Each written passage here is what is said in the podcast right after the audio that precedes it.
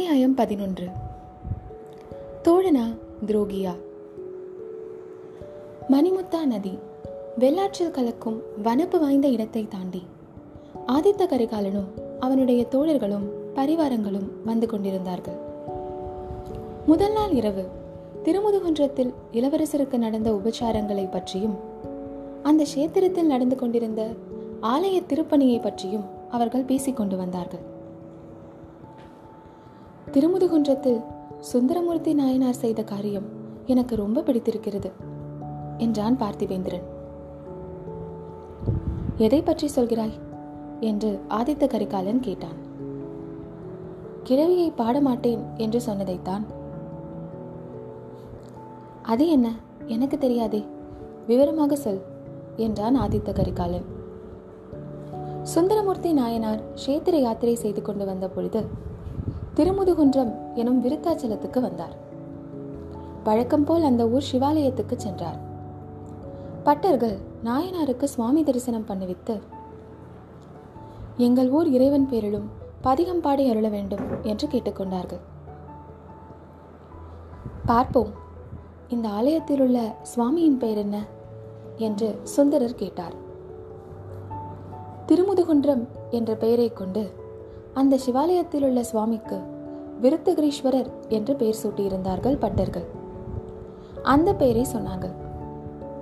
நாயனாரின் முகம் சுருங்கிற்று. போயும் போயும் கிழவரையா பாட வேண்டும் என்று மனதில் எண்ணிக்கொண்டு, போகட்டும், அம்மன் பெயர் என்ன என்று வினவினார்.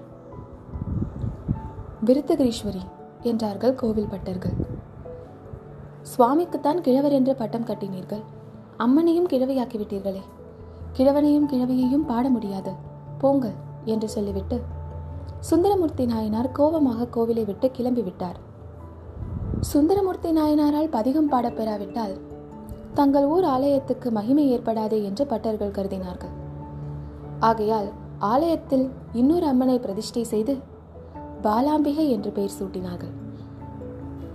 மறுபடியும் சுந்தரமூர்த்தி நாயனார் இருந்த இடத்துக்கு போய் அவரிடம் மேற்படி விவரத்தை சொல்லி திரும்பவும் திருமுதுகுன்றம் ஆலயத்துக்கு விஜயம் செய்ய வேண்டும் என்று கேட்டுக்கொண்டார்கள். சுந்தரமூர்த்தி நாயனார் பெரிய மனது செய்து மீண்டும் அந்த ஊருக்கு சென்று பாலாம்பிகை சமேத விருத்தகிரீஸ்வரர் மீது பதிகம் பாடி துதித்தார். இந்த கதையை கேட்டுவிட்டு ஆதித்த கரிகாலன் உடல் குலுங்க குலுங்க சிரித்தான். பெரிய பழுவேட்டரையரிடம் யாராவது ஒரு கவிஞன் அந்த சுந்தரமூர்த்தியை போல் சொல்லியிருப்பான், கிழவனையும் கிழவியையும் பாடமாட்டேன் என்று கூறியிருப்பான். அதற்காகத்தான் அவர் நந்தினியை மணந்து கொண்டாரோ என்னவோ என்றான். இதை கேட்ட பார்த்திவேந்திரனும் கந்தமாறனும் விழுந்து விழுந்து சிரித்தார்கள். அப்படி அவர்கள் சிரித்த சிரிப்பில் குதிரை மேலிருந்து கீழே விழுந்து விடுவார்கள் போல் இருந்தது. சிரித்து ஓய்ந்த பிறகு பார்த்திவேந்திரன், கடவுள் முதுமை என்பதாக ஒன்றை எதற்காக ஏற்படுத்தி இருக்கிறாரோ தெரியவில்லை. அவரவர்களுக்கு விதிக்கப்பட்ட வயது வரை ஒரே மாதிரி இருந்துவிட்டு சாவது என்று ஏற்படுத்தி இருக்கக்கூடாதா என்றான். கடவுள் என்ன ஏற்படுத்தினால் என்ன, முதுமை அடைவதும் அடையாததும் தம்முடைய கையில் தானே இருக்கிறது என்றான் கரிகாலன். அது எப்படி முடியும் என்று கந்தமாறன் கேட்டான். அபிமன்யுவையும் அரவணையும் கிழவர்கள் என்று நாம் எண்ணுவதுண்டா? மற்ற இருவரும் ஒன்றும் கூறாமல் மௌனமாக இருந்தார்கள். தஞ்சாவூர் அரண்மனை சித்திர மண்டபத்தில் என் முன்னோர்களின் சித்திரங்கள் எல்லாம் எழுதியிருக்கின்றன. விஜயாலய சோழர், ஆதித்த சோழர், பராந்தக சக்கரவர்த்தி எல்லோரும் முதிய பிராயத்தவராக காட்சியளிக்கிறார்கள். ஆனால் என் பெரிய பாட்டனார் ராஜாதித்யர் எப்படி இருக்கிறார்? நவயொவ்வன வீரபுருஷராக விளங்குகிறார். ராஜாதித்தர் இளம் வயதில் இறந்து போனார். அதனால் என்றைக்கும் அவர் யவ்வனம் நீங்காத பாக்கியசாலியானார். நம்மில் யாருக்கு அத்தகைய பாக்கியம் கிட்டுகிறதோ தெரியவில்லை. மற்ற இருவருக்கும் இந்த பேச்சு அவ்வளவாக பிடிக்கவில்லை. அவர்கள் மௌனமாகவே இருந்தார்கள். ஏன் திடீரென்று மௌனமாகிவிட்டீர்கள்? சாவு என்றால் உங்களுக்கு ஏன் இவ்வளோ பயம்?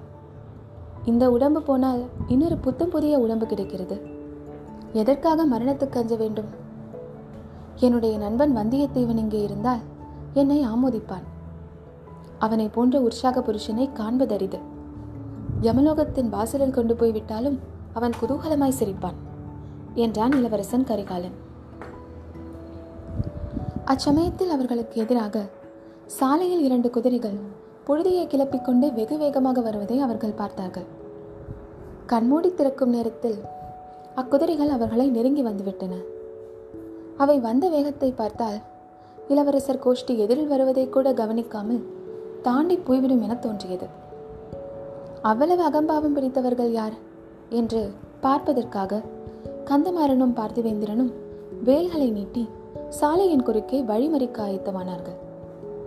ஆனால் வந்த குதிரைகள் அவர்களுக்கு சிறிது தூரத்தில் தடால் என்று பிடித்து இழுத்து நிறுத்தப்பட்டன. வந்தியத்தேவனும் ஆழ்வார்க்கடியானும் குதிரைகள் மீதிருந்து கீழே குதித்தார்கள். வந்தியத்தேவனை கண்டதும் இளவரசன் கரிகாலனுக்கு குதூகலம் தாங்கவில்லை. அவனும் குதிரை மீதிருந்து கீழே குதித்து முன்னேறி சென்று வந்தியத்தேவனை கட்டி தழுவிக்கொண்டான். தம்பி, உனக்கு நூறு வயது.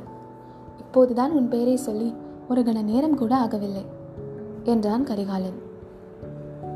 கந்தமாறனும் பார்த்திவேந்திரனும் இந்த காட்சியை பார்த்து அடைந்த அசூயை அவர்கள் முகத்தில் அப்பட்டமாக தெரிந்தது.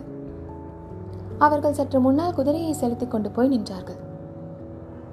சிறிது தூரத்தில் இன்னும் சில குதிரைகள் வருவதை அவர்கள் கண்டார்கள். சில நிமிஷத்துக்கெல்லாம் அந்த குதிரைகளும் வந்து நின்றன. அந்த குதிரைகளின் மீது வந்தவர்கள் கடம்பூர் ஆள்கள் என்பதை கந்தமாறன் கவனித்தான். அவர்களிடம் நெருங்கி சென்று விவரம் கேட்டான். பின்னர் இளவரசன் ஆதித்த கரிகாலனிடம் வந்தான். அரசே, இந்த வந்தியத்தேவன் தங்களுக்கும் நண்பன், எனக்கும் சிநேகிதனாகத்தான் இருந்தான். ஆனால் இவன் மீது குற்றம் சுமத்த வேண்டியதாக இருக்கிறது. இவன் சிநேகித துரோகி. இவன் என்னை முதுகில் குத்தி படுகாயப்படுத்தினான். ஆகையால் இவன் விஷயத்தில் தாங்கள் ஜாக்கிரதையாக இருக்க வேண்டும் என்று எச்சரிப்பது என் கடமையாகிறது என்றான் கந்தமாறன்.